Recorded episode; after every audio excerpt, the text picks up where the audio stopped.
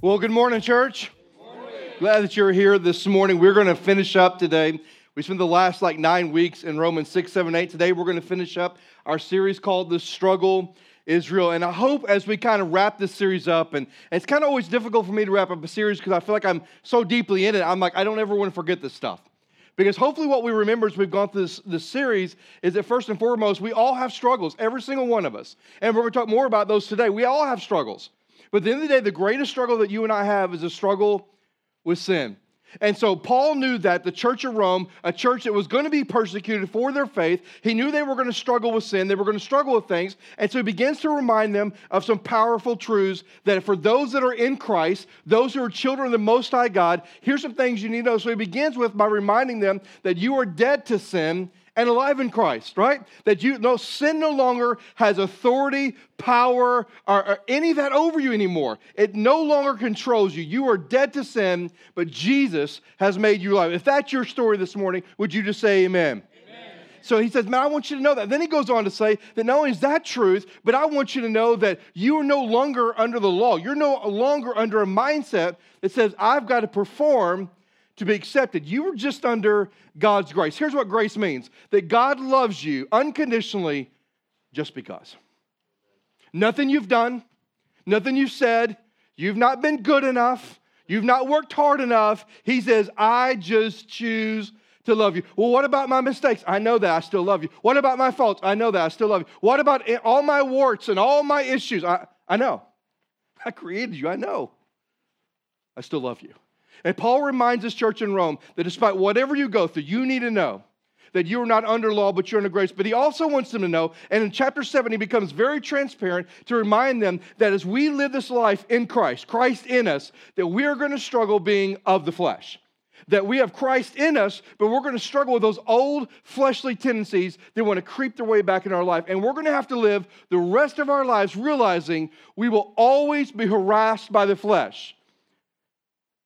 But greater is he that is in me than he that is in the world. Amen? That Christ is in me, and therefore, instead of giving into the flesh, I'm going to lean on the Holy Spirit who's with me. And then we also realize this that those of us that are in Christ, we've been adopted. We've been adopted into the family of God. And we spent a long time talking about adoption, but there's a beautiful imagery there that God chose us with all our issues, with all our struggles. He says, I want you to be part of my family. If you're a child of God, if you are in Christ, you have been adopted into the family of God, which means you also have the same right and, and the citizenship that Jesus himself has. And then last week, Pastor Mercer did a great job reminding us this that if you're in Christ, here's one thing we all need to know that you're going to go through struggles, that you're going to go through suffering.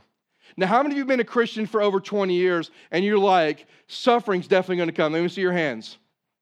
Okay, so for all of you who've been Christian under 20 years and you're like, no, man, life's pretty good. Okay, it's coming. Suffering's going to come your way. But what I loved about last week, what I loved about the passage was Paul is reminding the church in Rome, which you got to think about it. First century Christians, were they persecuted for their faith? Yes. I mean, the greatest persecution we get is people like giving us a glare when we walk in and we have a Jesus shirt on, or we talk about, I mean, that's the worst persecution most of us face, are people ignoring us, maybe a little bit of ridicule. These people were put to death for their faith. And he says, Listen, I, I want you to remember something that you are, if you're going to live for Christ, you are going to suffer for the name of Christ. But I want you to know something. In your suffering, as you suffer for Christ, God will take all that you've gone through and He will work it toward good. Not necessarily your good, but to His good and His glory. So all the suffering you're going through is not in vain, it's to point people to Christ. And so Paul spent three chapters building this church up, reminding them you're dead to sin, you're alive in Christ, you're not under the law, you're under grace, that you belong to the family of God. And even when you go through suffering, if it's for God's name and for Christ's sake, that God's going to somehow take that and He's going to work it for His good and for His glory. And then He ends this section of Scripture by talking about our security that we have in Christ. There's no better way for Paul to end this section than our security in Christ. So if you have your Bibles, I want you to turn with me to the book of Romans, chapter 8. We're going to read verses 31 through 39. And since you just got seated, I'm going to ask you to stand again in honor of reading God's word. You need the aerobic exercise. Here we go. And if you didn't laugh at that, you probably really need it. All right, here we go. Romans chapter 8, verse 31.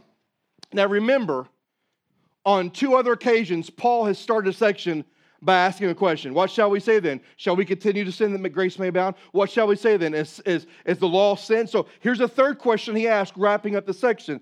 He says, What then shall we say to these things? In other words, what is our conclusion to the fact that we are under grace, not law? What is our conclusion, realizing we are dead to sin and we are alive in Christ? What is our conclusion that we've been adopted in the family of God? What are we going to conclude that if, as a believer, I suffer for the name of Christ, God's going to work it to the good. What is our conclusion? Here's what Paul says If God is for us, what?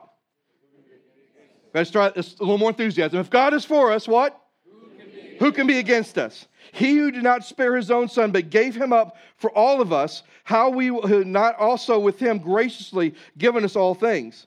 Who shall bring any charges against God's elect? It is God who justifies.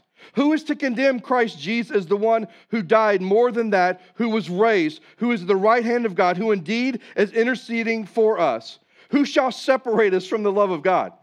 Shall tribulation, distress, persecution, famine, nakedness, or danger, or the sword, as it is written, For your sake we are being killed all day long. We regarded as sheep to the slaughter. And to answer his own question, he says this No.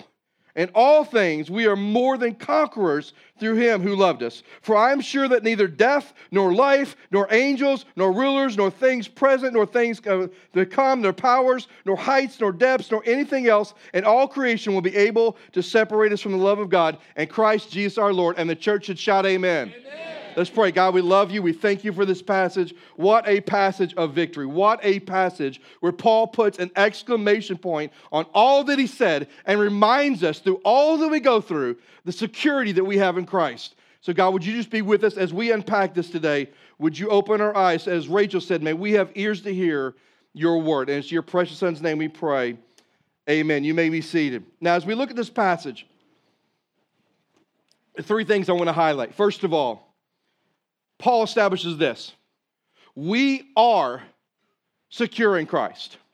We are. Let's go back to verse 31. Look what he says again in verse 31 and 32. He says it this way What shall we say then to all these things? If God is for us, who can be against us? He who did not spare his own son, but gave him us up for us all, how then will we also not meet him graciously give us all things? In other words, we are secure in Christ. And uses this phrase, if God is for us. Now, real quick, because you know I'm a word person, the word if is a big word. Now, typically in scripture, if is a word of condition, right? If you do this, this will happen. If you're a parent, you know what I'm talking about. If you hit your sister in the face, we're all going to laugh. No, no, no. If you, if you do this, this is what's going to happen, right? So, if is a word of condition. In the Greek here, it is the word if, but it's not a conditional word. It's a condition that has been fulfilled kind of word. In other words, it should be translated since God is for us. Are you with me on that? It's not this notion of, well, if God's for us, here's some good thing. No, no, no. He's saying, since God is for us. It's a condition that has been fulfilled. And he says, since God is for us. That statement that Paul makes is a statement of confidence and certainty. God is for us. Look to your neighbor and say, God is for you. Look to the other neighbor and say, God is for you too. You're like, I don't know what's going on right I mean, because there's a there's a confidence in that going, hey, God is for me. Now you think about it. How do we know that? How do, how do we know that God is for us? Well, think about it. Paul says it here. Did he not send his only son to die on a cross for us? Sure, he did. Is he not the one who set us free from the bondage of sin? Sure, he did. Is he not the one that gives us eternal life through faith in Jesus Christ? Sure, he is. Is he not the one that's adopted us and said, I want you to belong to my family and I'm going to give you all rights and privileges and inheritance as my son Jesus himself? Sure, he is. Is he not the very one who put his Holy Spirit in us to guide us and direct us and to help us live this life? And is he not the very one who will take our suffering for his name's sake and will turn it for the good? Is he he not the one that does all that? Yes. Then what is our conclusion? God is what? For us. I mean, when you think about all that God's done, because listen, we're going to get into a passage just a moment. We're going to look at something where many of us don't feel that way. Many of us have gone through some stuff and some junk And I want you to know my prayer right out of the gate this morning, my prayer is this is that as we go through this, if you've gone through that junk, that maybe you can rekindle that confidence, that certainty that Paul had when he said, God is for us. Now listen to me. God is for us, not based on anything you've done. God is for us because of his enormous grace and love for us. Listen to this God is for us even though you and I have a bent toward legalism. Here's what I mean God is for us, and you may not say you're legalistic or not, but every single one of us have a bent toward performance. Every single one of us battle at some level in our life that maybe if I go to church more, if I give more, if I read more, if I pray more, that somehow God's going to be better at accepting me, God's going to love me more. Listen, God loves you as much as He's ever going to love you, unconditionally. God's accepted you as much as He's ever going to accept you, unconditionally. Now, you're going to grow in your faith if you do those things? Absolutely. But you need to know that we all have a bent toward legalism. We all have a bent toward performing to be accepted, performing for greater love. And you know that, especially if you're a parent. And I don't want you to raise your hand because, you know, I don't want to indict anybody, but even parents sometimes we wrestle with this. Like we're like, hey, you tell our kids, if you do really, really good in school, like get all A's, I'm going to pay you money right? And I'm not saying that's bad, but what are we instilling in our kids when we do that? We're instilling them a performance base. Our jobs, the same thing. You work harder, do more, do better, climb the ladder. What are we instilling? Performance base. And we take that same idea and we use it in our faith. And I want you to know he is for us, even though we have a bent toward legalism. He is for us, even though we fail him. We sang a while ago, He never fails, but do you fail? Come on, do you fail? I fail. I don't know about you. I fail all the time. Do you ever ignore God? Do you ever read God's word and go, I'm not doing that. I, look, look, this whole thing about, you know, uh, you know, loving those who persecute me, I'm, I'm just not doing that. Turn the other cheek, yeah, as I rolled up the other hand to punch them, yeah, I'll turn that. Uh, I'm not, uh, I mean, you ever read scripture and go, I'm just not going to do that? Sure, you do. But is he for you even though sometimes you ignore him? Yeah. Is he for you even though sometimes we are unfaithful? And put other things ahead of him in our life? Yes. The conclusion that the Apostle Paul wants all the church in Rome and all of us to know is this one basic truth God is for you. Take it to the bank, write it down, don't ever doubt again, God is for you. And he says, because God is for you, guess what? Who can be against you? And if God is for you, if God is on your side, if God is all about you and He's for you, there's nothing that should come into our life that should rob us of that security that God is for us. There's nothing that should enter into our lives that robs us of the notion that God is not for us. There's nothing that can happen in our life that's going to change God's mindset about you. If you are in Christ, God is for you. And you need to know that this morning. And for some of you, you needed that this morning. For some of you, you need this passage because you come in defeated, beat up, and in despair. And you need to know that the creator of the universe, who crafted you with his own hands in the womb of your mother, is for you.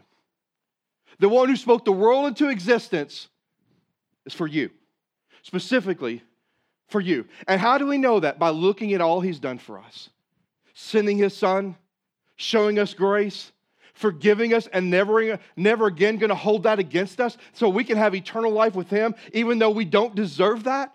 It was so funny this last week. I was in South Padre Island and uh, I was not vacationing, I was doing a camp. And you're like, well, that's vacation. Well, it's really not because compared to like our beaches here, it's like nasty, dirty, and whatever. But I was on the beach. And so I'm doing this camp, and I'm talking one night about how, how that, that, that we need to put aside our fleshly tendencies. And one of those tendencies is that, hey, God, you owe me something, right? Like I deserve something.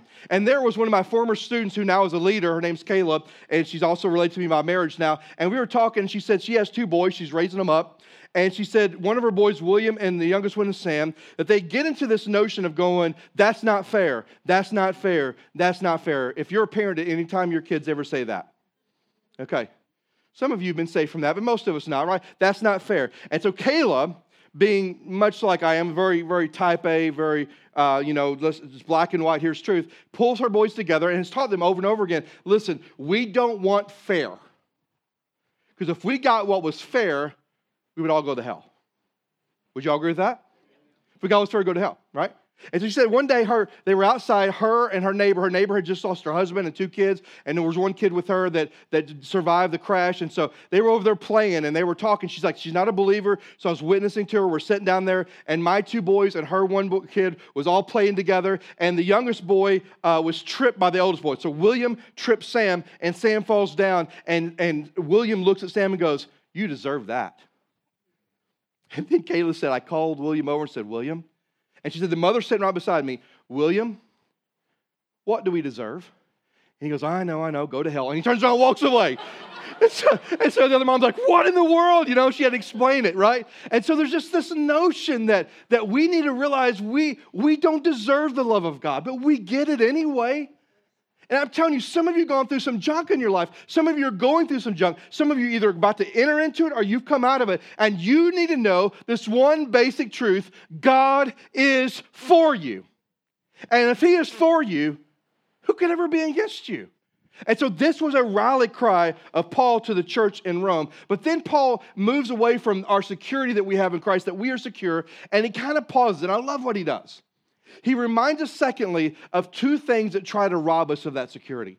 There are two things that come into our lives that try to rob us of the security that God has for us. And here's the first one. He doesn't mention him by name, but we'll see it in the passage in a moment. The first one is Satan. Satan tries to rob us of this security all the time. Look with me in verse 33. Look what it says. Verse 33 and 34. Who shall bring any charge against God's elect? It is God who justifies. Who is to condemn Christ Jesus is the one who died. More than that, who is raised is also the right hand of God, who indeed is interceding for us. In other words, he says, listen, there's one that tries to rob us of the security that we have in Christ. And the first one, it's Satan. Now, did you notice there it says that somebody tries to bring charges against us? Well, who is the accuser of the brethren? Come on, who's the accuser of the brethren? Satan. You know what that means? That means at every opportunity he can, he wants to remind us of our failures. He wants to remind us of our flaws. He wants to remind us how we're unfaithful. At every point, in every turn, Satan wants to bring charges against God's people. He wants to remind us of what we've done and who we are. And there's no way God would love you. There's no way God would care for you. There's no way God is for you because look what all you have done. And what Paul wants to remind us of this is that no one can bring charges against us. Why? Because it's God who justifies. And know what he said? Now, what does that mean? That means when you accepted Christ, God gave a verdict on your life. And you know what that verdict is? Not guilty. That's your verdict. And any charges that the enemy would ever bring against you are stand mute before a holy God because God says, listen, I've already reigned and ruled on Chris's life. I've already reigned and ruled on Cameron's life. I've already reigned and ruled on Jason's life. They are not guilty. So those who bring charges against you, don't let it rob you of the security that Christ is for us. But he also doesn't just try to bring charges against us, he tries to condemn us. I don't know about you, but this is where I've wrestled the most in my life. At times where I feel like when I'm really not living for the Lord, or there's some disobedience, or there's like a discipline in my life, Him coming along and just that quiet whisper or that quiet nudging, like, you know what? There's no way you can be a child of God and think those things, do those things, act that way. There's just no way. There's listen, there's no way God's going to accept you into his kingdom with what you've done or how you've said it or the way you've treated people. But I'm reminded what Romans 8 1 says, aren't you? Therefore, there's now what? No condemnation for those that are in Christ Jesus. And says, listen, you're going to have this Satan is going to come and he's going to try to rob you of the security that God is with you. And he's going to do it by bringing charges against you, going, you know, you're not good enough. Look what all you've done. But he's also going to try to condemn you. He's going to make you feel like that, why would God want you or care about you? But Paul says, if Jesus is our advocate, if he's interceding on our behalf right now, who in the world has the authority to condemn us? See, it's a losing battle for Satan. The problem is, too many of us have bought into his lies right? And so Paul stops here. God is for us, but I want you to know there's some things that are going to come your way down the pike. They're going to try to rob you of this security that God is for us. And one of them is Satan. Here's the second one, and where I want to spend some time, and it is circumstances. Look what he says here in verse 35. What, what shall separate us from the love of God? Shall tribulation or distress or persecution, famine, nakedness, danger, or the sword? He lists like seven things there, right? And he talks about these like what's going to separate us? What is what is could happen to us in our life It's actually going to remove us from the love of God has for us. What is going to happen? What's some things we go through that we look at and go, you know what? I'm just not sure that God is for me. And he lists a bunch. First of all, he lists tribulation. This word tribulation just means to be placed under pressure. It's a reference to outside difficulties. Question Any of you all ever been through tribulation? Of you ever had outside difficulties come press you down? Did you fight in that moment, go, okay, God, if you love me, why in the world am I going through this? God, I'm trying to be faithful. But man, I'm feeling pressed on every side. God, if you really care about me, why, why, why are you allowing this into my anybody ever felt that way?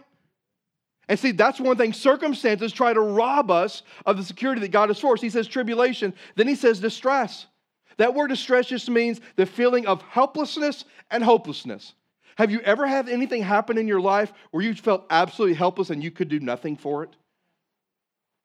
Did that ever question you in the moment going, well, if this happened to me and I can't do anything to help, God, I mean, God, where are you? God, I've been reaching out, but I don't sense you anymore. Distress. Then he mentions persecution, which just basically means affliction suffered for the name of Christ. If you've ever taken a, stand, taken a stand for Christ, you know what persecution looks like. You know there are people that will ridicule and rebuke you, make fun of you, ostracize you because of your faith in Christ. And I'm just going to tell you, if you feel that persecution, there's going to be moments going, okay, God, if I'm going to live for you, you need to protect me better. God, if I'm going to live for you, I want your protection. I want your provision better. And God, I don't feel your protection. I don't feel your provision. God, I'm not so sure that I think you are for me. We've all done that. We've all been there. And then he mentions uh, famine.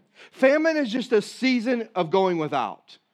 And I believe what Paul's talking about, while it is a physical thing, I believe he's alluding to a spiritual notion. This is a real quick question. Have you ever, if you've been a believer, have you ever gone through a season in your life when you've been praying like you've never prayed before, but you were not hearing God speak to you through His Word or just the, through people? You're just not feeling and sensing God's voice in your life. You ever wrestle with that? Well, God, if I wrestle with that, how, can you be for me when I don't even know what you want me to do? I've been praying, I've been laying out, I've been asking God, I've been asking and asking and asking, but God, at the end of the day, I don't, I, I don't hear anything from you. I don't read anything in Scripture. It takes me there. I don't have anybody in my life. I don't feel like you're answering my prayer. God, I'm not sure you are for me. And then he mentions nakedness. Nakedness is just a reference to the lack of necessities, not having the basic things you need. Can that lead somebody down a path of going, I'm not sure God is for me? Sure, can. And then he mentions danger. The anticipation of mistreatment is what danger is. The anticipation that I'm going to be mistreated. I mean, there's something about all of us that would say, okay, if I'm going to be all in for Christ, if I'm going to risk it all, man, I need to feel the protection and the provision of God like never before. And if I don't feel, am I okay? Am I out of line here? God, why, why, why are you not stepping in for me? God, you say you're for me. I don't feel it. And then last one he mentions is the sword. The sword is a reference to death. Now, about you, but probably most of you in this room have experienced a death of someone you love or care about in your life that's been close to you. We've all experienced it. And I'm just telling you, if there's ever any circumstance that can make us feel like I'm not so sure God is for me, it's in the middle of death. They were too young, God. That shouldn't have happened. God, if I could only had more time with them. God, I losing my mama or my daddy. I mean, I can't imagine that, Lord. I mean, I mean, just it goes through this litany of feelings and emotions when death comes into our life, when someone we care about and love have died. And what Paul's saying is, listen, I want you to know something. That yes, God is for us. But there are some things that are going to try to come in your life that's going to try to rob you of that security. They're going to try to take you away thinking maybe God's not for us. One of them is Satan. We know that. He's going to bring charges against you. He's going to try to make you feel condemned. But let me tell you the greatest thing that's going to come against you circumstances. And you're going to feel like with all that's happened, with all that maybe the nakedness, the famine, the danger, the persecution, all the tribulation, all that can happen to you, you can literally, if you're not careful, walk away and going, I'm not sure God is for me. Now, I would be foolish to stand on the stage and not acknowledge that some of you have felt that very thing. You have. You've gone through some stuff, you've experienced stuff, stuff has happened, and you've not sensed God. You've not felt God. You know, one of the greatest feelings in the world, and I don't know how to describe it other than just say it, is that those sometimes you go through those deep, dark tunnels and, and you go, okay, and you cry out to Abba Father, Daddy, which we talked about a couple weeks ago, and you feel like you just got a humongous hug from your Heavenly Father. You didn't know where it come from, but you know that you're okay and you're taken care of. But some of us sometimes don't feel that. Can I just ask you a question? If you can't hear Him, if you can't sense Him, if you don't experience Him, does that mean He's not for you? Does that mean he's not for you? No. No, we live in a world, if I can't hear it, I can't see it, I can't experience it, it must be wrong. And that's not, I mean, you look through scripture, was there times that God was silent in the lives of people? Sure. Was there a purpose behind that? Absolutely. Just because you don't feel him, sense him, or experience him when you're going through difficult times doesn't mean that God is for not for you. The truth of the matter is, if God is for us, and he is, those of us that are in Christ, if he is for us, that's our security. And that's why Paul ends, the last thing he ends with is this great moment. Look with me in verse 37 through 39. Look what he says here at the end. He answers this question Who shall separate us from the love of God? He says, Shall all these things? And he says, No. And all things we are what? More. We are what? More. More than conquerors through him who loved us. For I am sure, that word sure means I am certain. There is absolutely no doubt in my heart, for I am sure that neither death nor life, nor angels nor rulers, nor things present nor things to come, nor powers, nor height, nor depth, nor anything else in all creation will be separated us from the love of God and Christ Jesus our Lord. Here's what he says You need to know yes, God is for us. Yes, there's some things that are going to try to rob us of that security, but at the end of the day, you need to know that our victory is in Jesus. That we have victory in Jesus. He says, you know, he said, what shall separate us from the love of God? Verse 35. Shall tribulation, distress, famine, nakedness? And he answers it in verse 37. He says, no. And that's not like a no. I mean, that's an emphatic no. There is nothing that can separate us from the love of God. Absolutely, positively nothing. There's no accusation, there's no condemnation, there is no circumstance that can rob us of the security that God is for us. And Paul goes on and says, not only that's true, but you're more than conquerors. Now, I don't know about you, but when I'm going through that stuff, I don't feel like a victor, do you?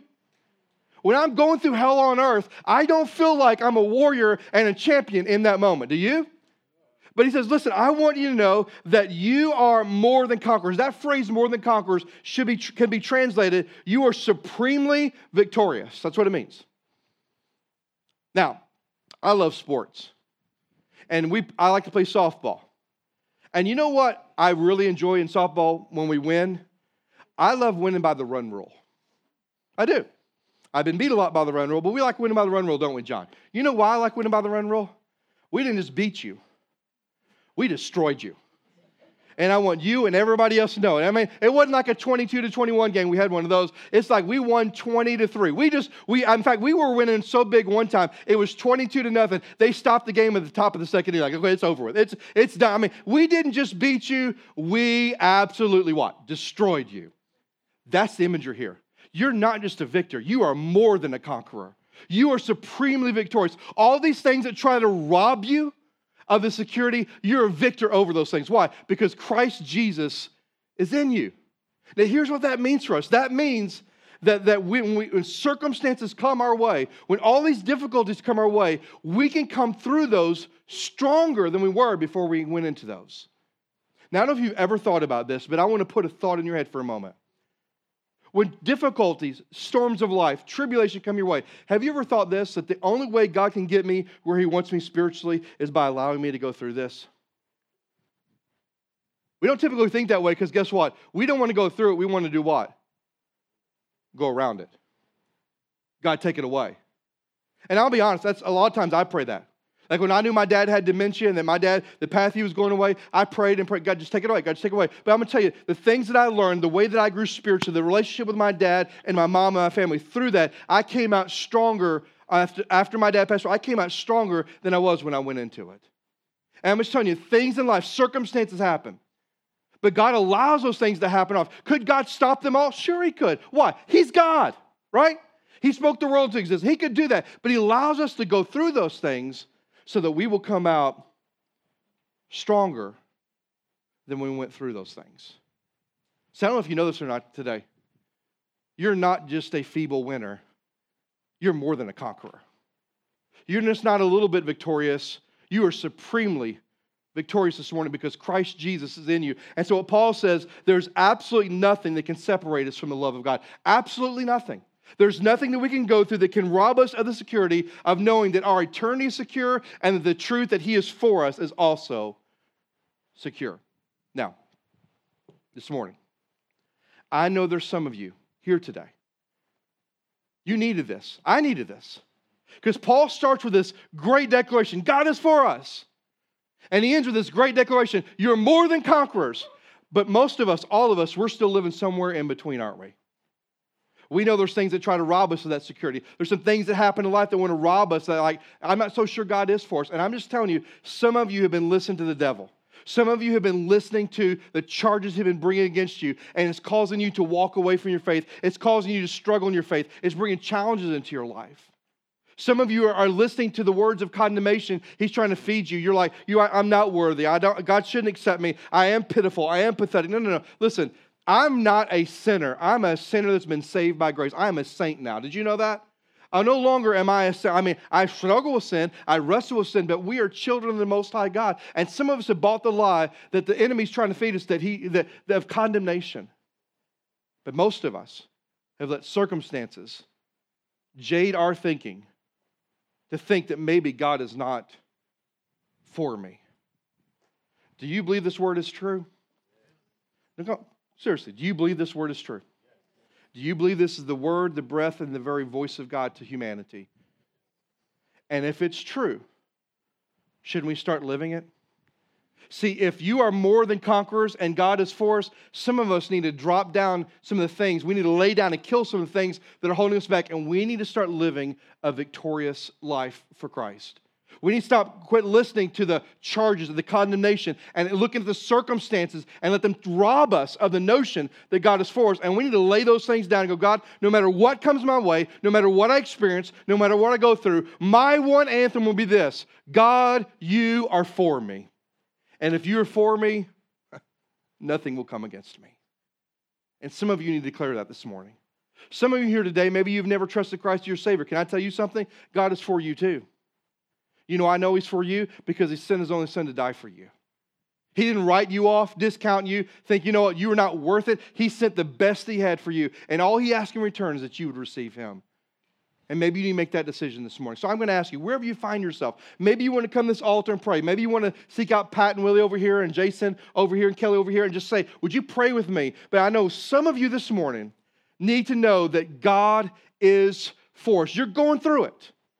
And you can't let your circumstances cause your thinking to be wrong this morning. You need to kill those thoughts and go, no matter what I'm going through, no matter what I feel, no matter what I think, here's truth God is for me. And the church said, Amen. Amen. Let's pray. Everybody stand with me if you would. Everybody stand, every head bowed and every eye closed. Let's go to the Lord in prayer. God, I love you. I thank you for this passage. Again, I think it's a truth that we all need to shout from the rooftops that you're for us.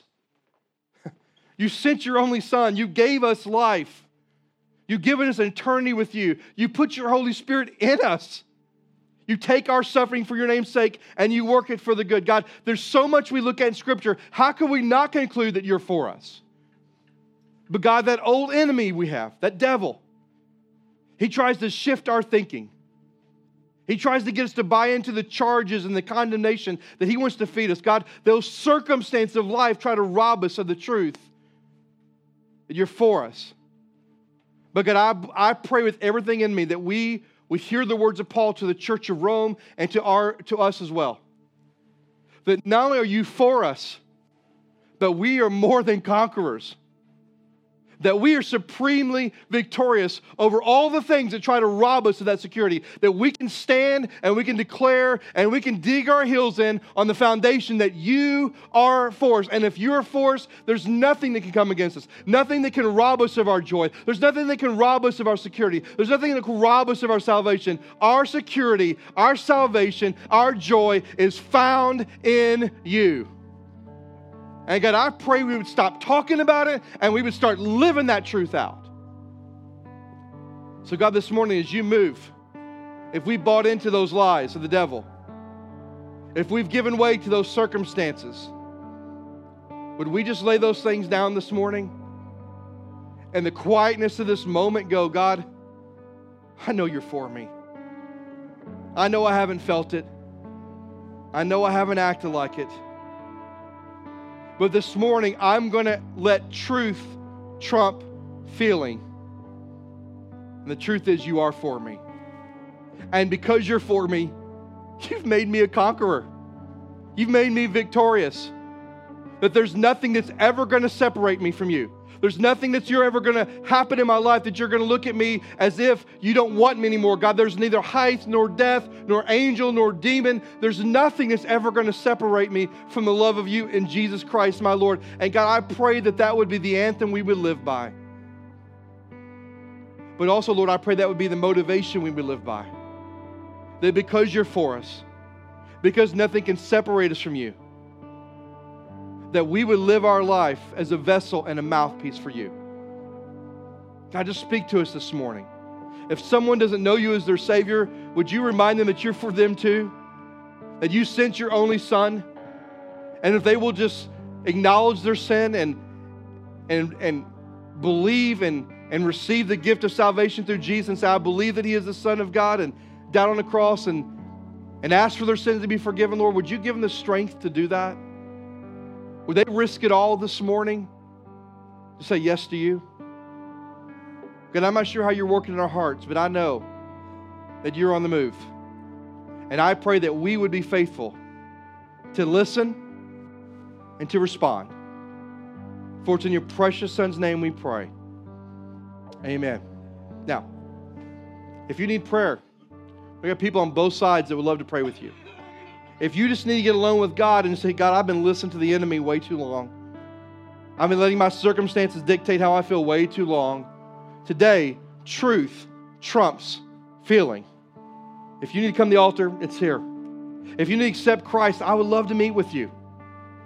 However, you need to respond today, would you be faithful to respond the way the Lord is leading you as we continue to sing?